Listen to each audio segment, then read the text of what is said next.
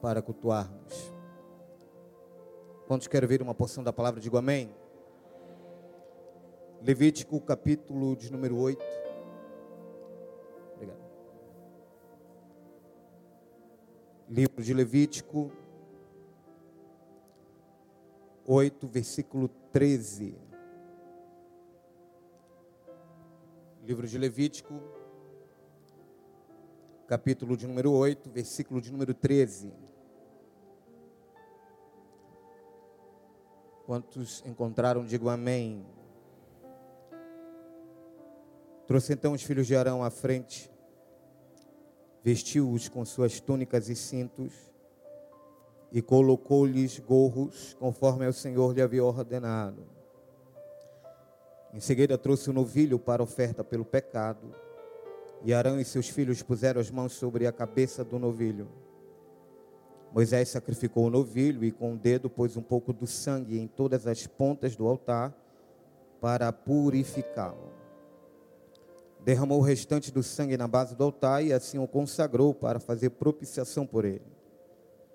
Moisés pegou também toda a gordura que cobre as vísceras, o fígado e os dois rins com a gordura que os cobre e os queimou no altar.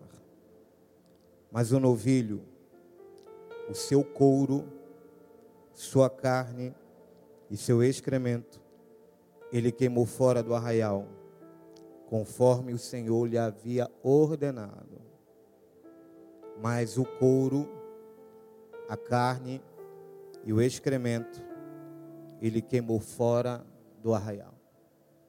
Mas o couro, carne e o excremento, ele queimou fora do arraial. Sente, glorificando o nome do Senhor.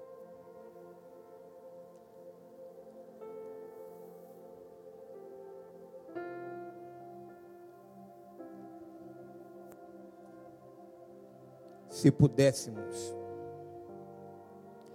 espremer o livro de Levítico, sairia dele algumas palavras que denotam e que resumem esse livro tão fantástico como é o livro de Levítico. Se exprimêssemos o livro de Levítico, sairia as palavras como regulamento, lei, ordem, culto, santidade, purificação, holocausto, oferta, sacerdócio, Moisés, Arão.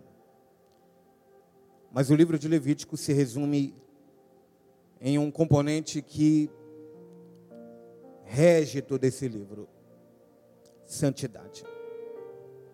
A santidade é uma das palavras mais singulares desse livro. É o que rege todo o livro de Levítico. É o que denota o que está em, em epígrafe, em epítome, tudo está descambando para a ideia da santidade. Logo, a plataforma dessa santidade era uma espiritualidade chamada espiritualidade alteneira. Quem me ouve, diga amém. Uma espiritualidade altaneira, ou seja, uma espiritualidade do altar.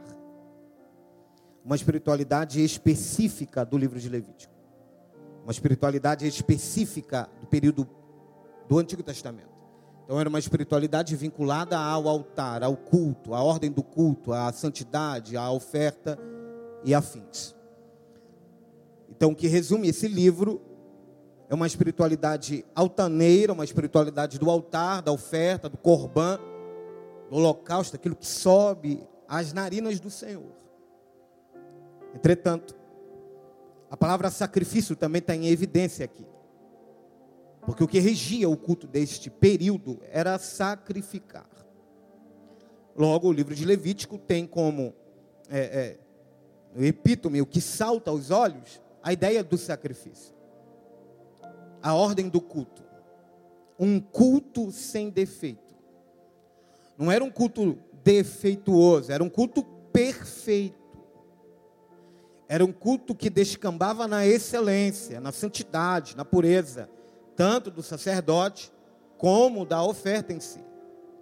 Então, se porventura um ofertante fosse rico, ele ofertava o touro, o boi. Se esse ofertante é um pouco rico, ele ofertava novilho, o bezerro. Se esse ofertante tem uma condição per capita menor, ele ofertava pombinhos, aves. Agora, se esse ofertante é mais do que pobre, ele ofertava efa de farinha. O que Deus está dizendo é que no culto, tem gente que tem o touro. Eu não estou falando de renda per capita, estou falando de culto. No culto, tem aquele que oferta o touro, ele glorifica, ele dá glória a Deus, ele, ele levanta a mão, ele sobe, ele pula da cadeira. O mais comedido oferta o novilho. É um glória a Deus um pouco mais comedido, recatado, mas é verdadeiro. A intenção do culto é verdadeira. É o culto dele, é o culto do domingo dele. Os que são mais pobres de carisma, ou de um conceito, um perfil extro para fora, extrovertido, ele dá ali a oferta e o culto do, do pombinho. Glória a Deus, aleluia. Ele oferta, ele ajuda na logística do culto. Ninguém vê ele. Ele está ali por trás das cortinas. Mas aquele que vem para o culto, mais pobre de tudo, que fica lá no final do corredor, ele também dá um tipo de culto. Que não é o culto do touro ou do boi, aquele que prega, canta, canta o hino da harpa, prega, rege dirige o culto. Tem crente assim, que cultua dessa forma. Mas ele está lá no canto. Ele não, a gente não ouve o seu glória a Deus. Mas o coração dele está em frangalhos. Porque ele se comporta como uma bem-aventurança. Bem-aventurados os que choram. E esse chorar aqui não é por uma lamentação das circunstâncias do Brasil. Ele chora porque ele quer ser melhor para Deus. Então ele dá um tipo de culto diferente. Deus agora regulamenta um culto, manda um sacerdote chamado Moisés cultuar. Quem me ouve, diga amém. E esse culto é interessante, porque no culto ele vai chamar Arão e os filhos de Arão. Nesse culto ele coloca o gorro, o cinto, a ceroula, peça íntima. Porque na hora que ele sobe ao altar, não pode se mostrar as vergonhas. É uma ceroula sacerdotal. Ele não pode denotar a vergonha, ele esconde. O cinto denota o tipo de autoridade espiritual que ele tem. É por isso que quando Jonas entra num barco, alguém pergunta assim para ele: Quem és tu? De onde vens e qual é a tua ocupação. É porque ele não tinha o cinto, ele é um profeta, mas ele está sem a autoridade eclesiástica do cinto, que representava a sua autoridade espiritual. Então, quem está sem essa representação, alguém pergunta: de onde vens? De onde és? Qual é a tua ocupação? Agora, esse culto aqui do capítulo 8 é maravilhoso. Porque é um preparo, e o tempo não daria para falar de todo o preparo do sacerdócio, mas eu quero falar do novilho antes de terminar o culto, adorando ao Senhor. Nesse culto há um sacrifício. E Deus diz assim: Moisés, traga o novilho perfeito, sem mancha, sem defeito. Eu quero um culto perfeito. Hum. Eu não quero um culto com defeito, como diz o profeta Malaquias, que até pernas de animais eram colocadas defeituosas no culto. Deus requer um culto como esse aqui, um culto perfeito. Um culto não pela metade, um culto com defeitos de glória a Deus, defeitos da verdadeira intenção. O verdadeiro culto onde eu venho literalmente com a minha cavanar, a minha intenção entregue ao altar. Meu culto ele é individual. Mas também todo mundo é contagiante. Então, se você dá glória a Deus, Possivelmente alguém pode dar glória a Deus. Existe mais de 300 milhões de neurônios no nosso cérebro. E um deles é neurônio espelho. Se eu bocejar aqui, você também vai bocejar. Porque tudo é contagiante. Então o que Deus está dizendo para nós na noite de hoje é: eu quero o teu novilho. Vou pregar para cá, né? Eu quero o teu novilho. Eu quero o teu culto. E na hora que tu me trazer ele, eu quero a gordura, o fígado e o rim. Eu já vai falar. Pregador, não entendi. Na hora que o sacerdote traz para o altar, Deus diz: gordura. Shelef, a palavra hebraica aqui é maravilhosa, porque essa palavra Shelef significa melhor parte. Era a parte traseira do, do bovino, perto da cauda, onde é a maior concentração de gordura. Então o que Deus está dizendo é: na hora do teu culto, é, é mensagem para culto de domingo. Na hora do teu culto, na hora que tu vier me cultuar, eu estou requerendo de você a melhor parte. Mas pregador, melhor parte. Pregador, senhor não sabe o que aconteceu antes do culto. Me aborreci com a mulher, se atrasou. Eu quero a melhor parte. Antes do culto, recebi uma má notícia, me aborreci, me estressei, perdi o cinto, perdi a meia, eu me aborrei. Melhor parte. Pregador, eu vim com uma enxaqueca. Melhor parte. Pregador, eu vim aqui pela misericórdia. A gente só vem pela misericórdia. Melhor parte. Pregador, o que, que eu estou querendo falar aqui é que o Senhor, nesses últimos dias, está requerendo um culto tão verdadeiro que Ele está exigindo desse novilho a melhor parte, a parte mais pesada, a parte mais gordurosa do novilho. Era gordura. Vamos lá. Gordura cobria as vísceras desse animal. Essa gordura era tão apreciada que ela só poderia ser ofertada, pastor Luciano, no mesmo dia. Por quê? Porque o cheiro, o aroma daquela gordura era tão forte que tentava o sacerdote meter o garfo para comer. O que Deus está dizendo? Eu quero a tua melhor parte. Mas eu não quero que tu barganhe. Eu não quero que tu fique tentado em dar glória a Deus para mostrar a alguém teu culto.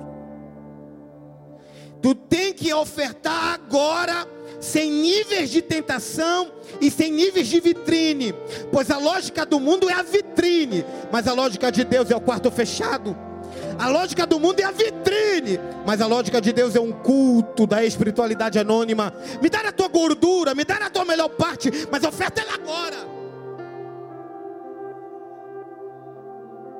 Eu não quero um culto onde você mostra o seu melhor, glória a Deus, melhor aleluia, sua voz, muda até a voz, glória a Deus. Aleluia. Tinha que ser ofertado na mesma hora. Porque essa gordura era tão saborosa, o cheiro era tão bom, que os sacerdotes ficavam em tentação para não ofertá-la e colocar para dentro. Só que essa gordura não era ingerida. Porque o período bíblico diz que essa gordura só é para Deus. Tudo que tu faz aqui é para Deus. Se tu prega muito, é por causa de Deus. Se tu oferta o teu culto da melhor maneira, não é para o próximo, o culto é para cima. Certa vez eu tinha acabado de pregar em um congresso de homens, e sentou um senhor no meu lado, resmungando. E sabe quando tu termina de pregar, tu ainda está na graça? Tu está ainda meio crente ainda, né? Tu está cheio. E eu disse, o senhor está com algum problema? É porque está falando o nome de todo mundo aí, menos o meu. E como assim, pastor? Esses ventiladores aí fui eu que dei. Fui eu que ofertei. Aí eu disse: está querendo comer a gordura. A gordura não é para você, a gordura não é para o pregador, a gordura não é para o sacerdote, a gordura é para Deus. Se tem a melhor parte aí, é para Deus. É uma mensagem com meu lema, simples e aplicável. Tem gordura aí? Tem gordura aí? Tem gordura aí? Tem gordura lá atrás? Tem gordura aqui na frente? Quando tu sai do culto, tu coloca a tua melhor gordura, a tua melhor gravata, teu melhor terno, teu melhor sapato, coloquei até lá em cima, minha gordura. Tudo é gordura, tudo é gordura, porque para Deus tudo é gordura, melhor parte, melhor culto, melhor glória, melhor aleluia. Se tem aí, levante a mão e ofereça a tua melhor gordura. Eu quero nesse culto o teu fígado. Fígado.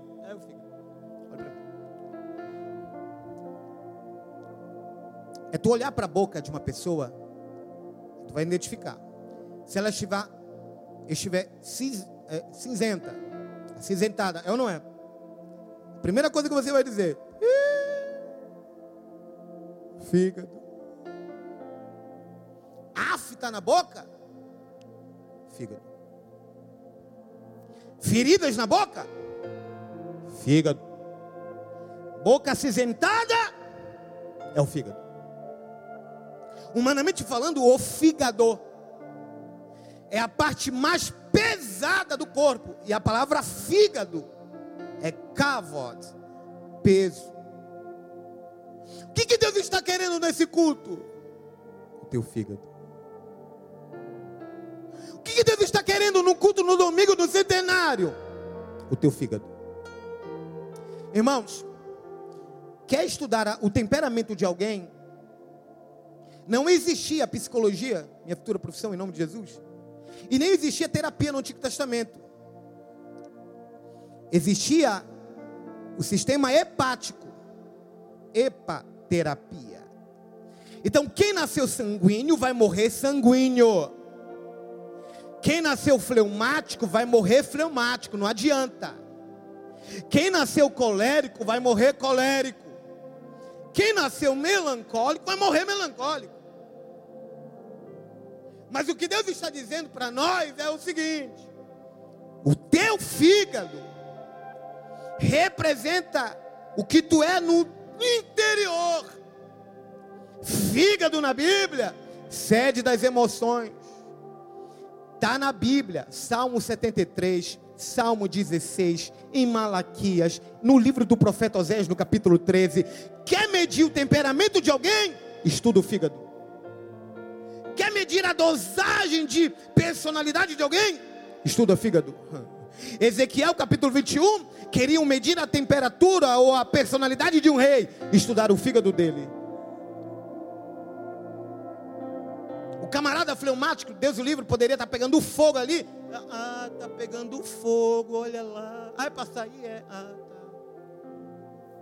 É o fleumático. O sanguíneo tem uma espada na bainha. O sanguíneo é vinculado a professores, pregadores e oradores. Gente que trata com o público é muito sanguíneo. Mas tudo isso você nasceu e vai morrer assim. Agora, na hora do culto, Deus está dizendo: me dá o teu fígado. Eu vou pregar, vou entregar tudo. Deus diz: calma aí, deixa eu dosar teu temperamento. Me dá o teu fígado. Eu estou com vontade de abrir o verbo, pregar rasgado. Deus diz: não, isso é culto, me dá o teu fígado. Eu estou indo dar uma palavra, eu vou aproveitar e fazer um desabafo, porque eu estou por aqui. Deus diz: tu não lembrou, não? Isso aqui é culto, me dá o teu fígado. Me dá o teu fígado. Me dá o teu fígado. Me dá o teu fígado.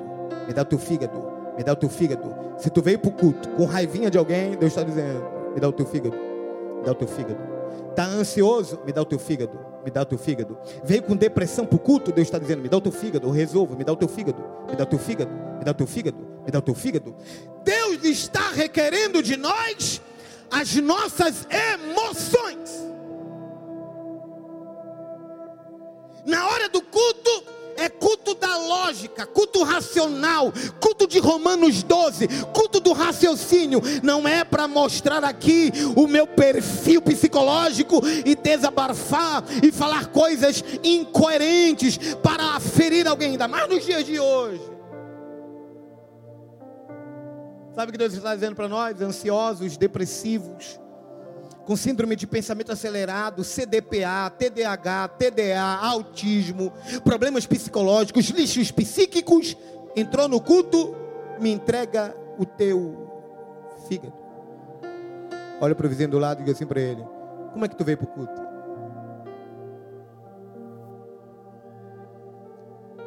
Como é que está o teu culto? Está concentrado? Ou tu está com pensamento a mil? CDPA, Deus está dizendo para nós na noite, no centenário: Deixa eu cuidar do teu filho. Deixa eu dosar as tuas personalidades, teu temperamento, tua persona, teu caráter. Deixa Deus dosar os níveis de ansiedade que você tem vivido. Está dando glória a Deus aqui, mas faz três dias que não dorme direito. Está dando glória a Deus aqui, mas só Deus sabe níveis de temperamento a mil que está no teu coração. E na hora do culto é para ser sarado, tratado. E o Senhor está dizendo para nós: me dá o teu filho.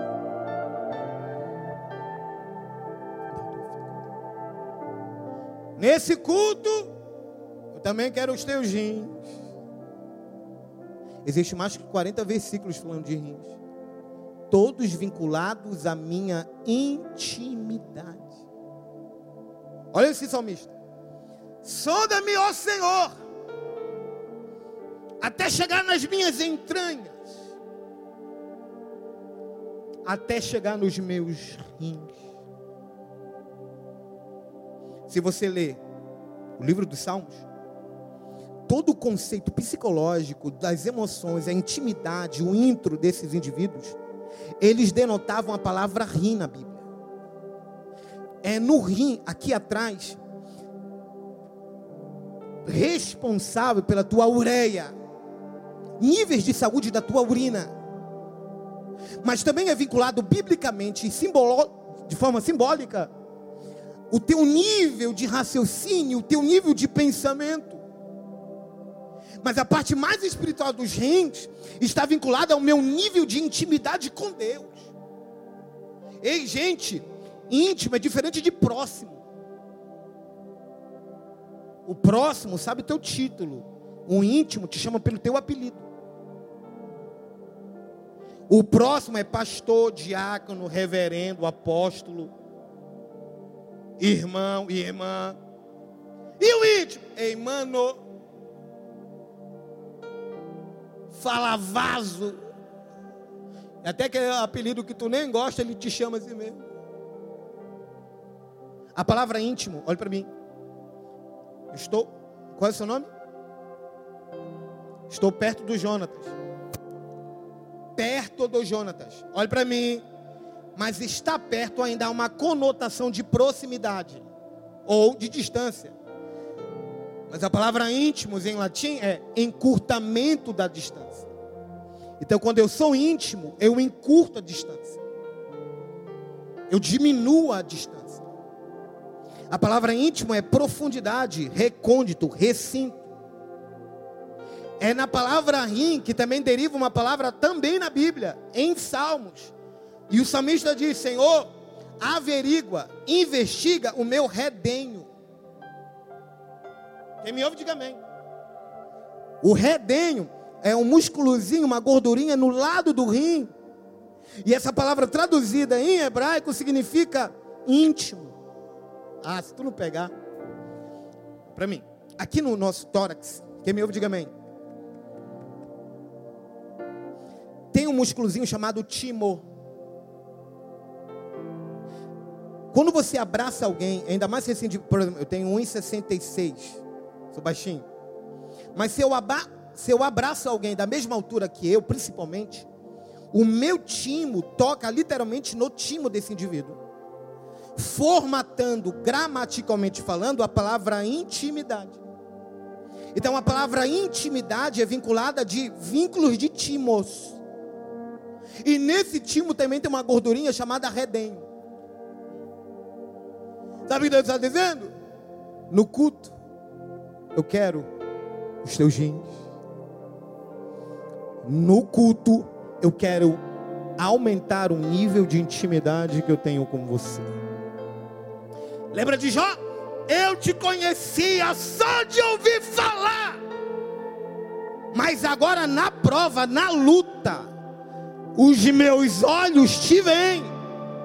O que Deus está dizendo é o seguinte: eu quero aqui hoje que tu me entregue a tua gordura, que me entregue o teu fígado e me entregue os teus rins. Porque se tu me entregar os teus rins, a gente sai de mão dada daqui. Se tu me entregar os teus rins, eu volto contigo no teu carro agora. Se tu me entregar os teus rins, eu volto contigo para casa. Só quem quer aumentar o nível de intimidade, levanta a mão direita e esquerda e dá maior prado. Diga, só quem quer entregar os rins quando tu compra uma coisa cara, tu diz: Ei, irmão, deixei meu rim lá. Entrega o teu rim agora aqui. Ah, eu fui numa loja caríssima, deixei os meus dois rins. Entrega no culto. Entrega teu íntimo.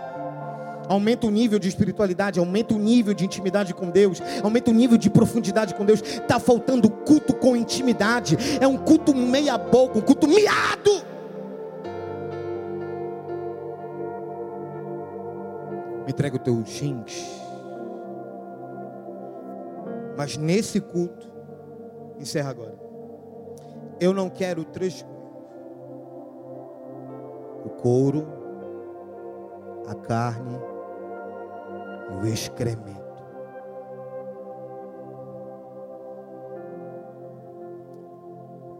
Eu quero o teu fígado, mas eu não quero o couro. Sabe o que é couro? Vida aparente. Sabe o que é o couro? Uma vida externa. Eu sou algo aqui e sou outra pessoa lá fora. Eu sou uma coisa no microfone, outra coisa é depois do microfone.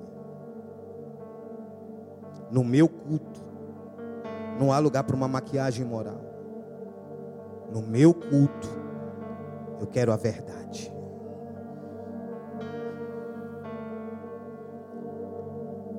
A palavra hipócrita, ela em si já é grega. Hipócritas, hipócrites no grego, significa ator. Na cultura grega, quando esses atores se aposentavam, pastor Ednei, isso está no livro Wycliffe, Tiago, está lá a imagem. Jonatas, eles pegavam as máscaras que eles viviam em teatros, em circos, e colocavam nas paredes. Segundo Wycliffe, eles ficavam olhando para a parede, e alguém perguntava: por que você está consternado? Sabe o que eles diziam? É porque eu estou com saudade da vida cênica, da vida do circo e da vida do teatro. Eu era mais feliz com uma máscara do que sem ela. Eu não quero o teu couro. Eu quero o que tu é de verdade aqui. Sabe onde é o verdadeiro culto? No teu travesseiro. Sabe onde que tu cultua de verdade? Na hora que tu dobra o teu joelho. Porque quando eu dobro o joelho, não dá tempo de uma maquiagem moral. Quando eu dobro o meu joelho, eu dou a Deus um verdadeiro culto, porque nesse culto Deus está dizendo: o couro não, o couro não, o couro não, o couro não, o couro não, a verdade, a verdade, a verdade, a verdade, a verdade, a verdade, a verdade, a verdade, a verdade, a verdade. Eu quero que tu é de verdade. Nesse culto eu não quero a tua carne.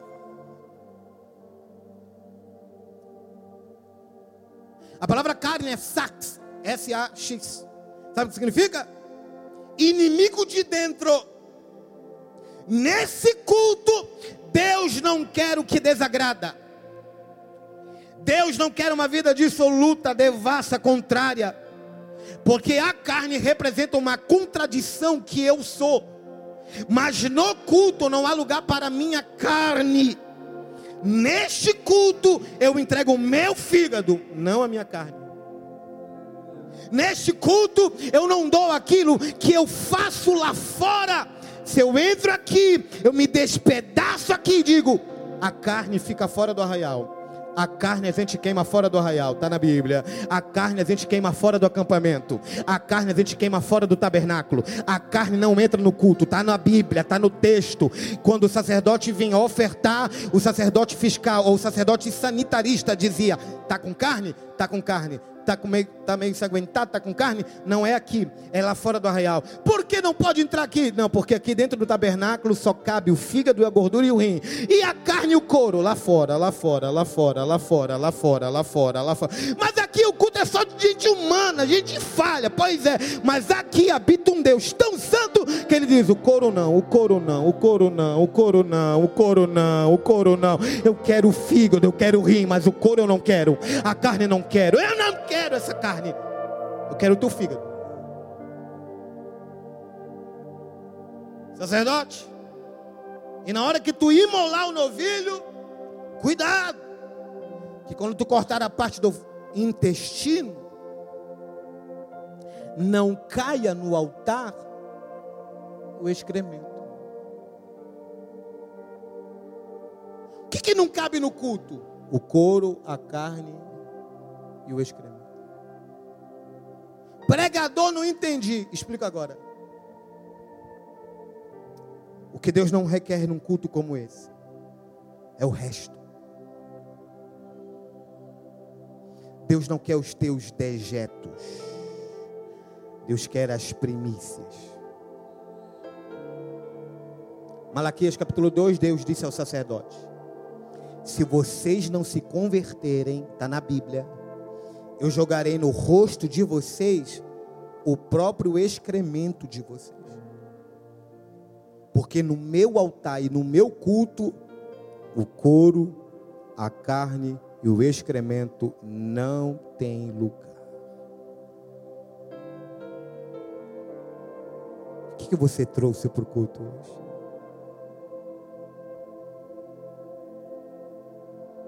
O couro, a carne ou excremento?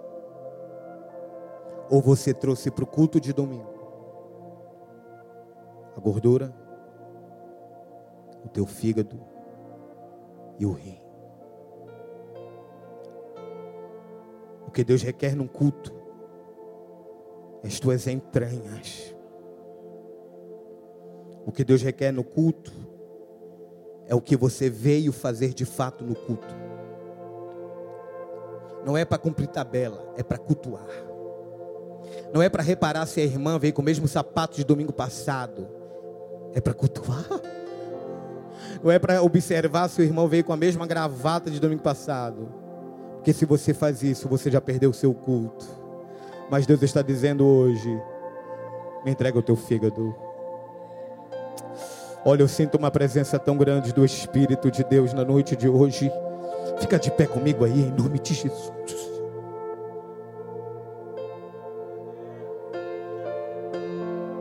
O que, que não cabe no culto? O couro, a carne e o excremento. Não cabe no culto de Deus o resto, o pútrido, o decomposto, o que sobrou. O que cabe num culto aqui é o fígado, é o gente, e a tua melhor parte tem aí. Isso aqui não é clichê de pregador, que eu já passei, olha, anos disso. Estou quase me aposentando já também. O que Deus está dizendo para nós na noite de hoje é que Ele requer de mim e de você a melhor parte. A melhor parte. A melhor parte. Sabe aquele glória a Deus acompanhado de lágrima? A melhor parte parte.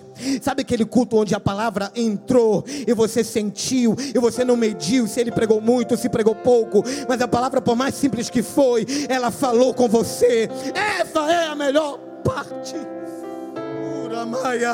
A melhor parte é dentro da harpa. Então, se você trouxe a gordura, deixa eu ver. Se tem gordura, deixa eu ver. Ui, amancia. Pregador, que palavra é essa? Essa mesma, Bíblia. Não é XR e iPhone 11, é Bíblia. Não é um evangelho, uma pregação, não. É palavra. Ou tu dá excremento, ou tu dá tua gordura.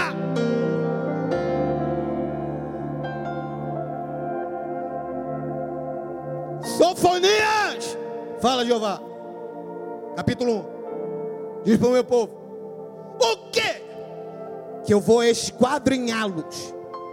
Em que horas? Na hora do culto. Pelo incrível que pareça, Tiago, na hora do culto, tinha uma galera sentada sobre as fezes do vinho.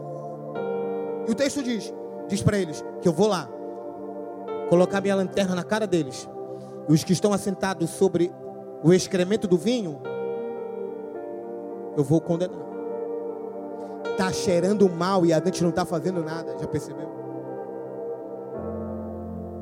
Mas no culto não cabe a gordura, não cabe o excremento, cabe a gordura. Nesse culto não cabe o couro, cabe o fígado. Nesse culto não cabe a carne, cabe os rins. Tem aí? Pregador, eu não estou com a gordura, mas eu estou afim de entregar as minhas emoções. Vem agora. Vem agora. Vem agora. Vem agora. Pregador, eu não estou com emoções, mas eu quero entregar um nível de espiritualidade muito baixo, meu. Eu quero que Deus venha dosar os meus rins. Vem agora. Vem agora. Vem agora. Vem agora. Pregador, na real, eu quero entregar a minha vida toda para Ele. O meu fígado todo, a minha gordura toda, o meu rim todo. Vem agora. Vem agora. Uramacia. Só quem tem. Só quem tem. Eu não vou insistir. É só se você ouviu a palavra e ela te tocou. Então, se você não tem gordura, se você não tem fígado, se você não tem rim, quem sabe é couro, carne e excremento. Mas se você não tem excremento, nem couro, nem carne, e tem gordura para dar, vem agora. Eu quero orar por você. Se tem gordura aí, deixa eu ver o glória da gordura. Se tem gordura aí, deixa eu ver o aleluia da gordura. Deixa eu ver uma adoração a nível de gordura. Tem aí. Tem aí. Tem aí. Enquanto a gente canta.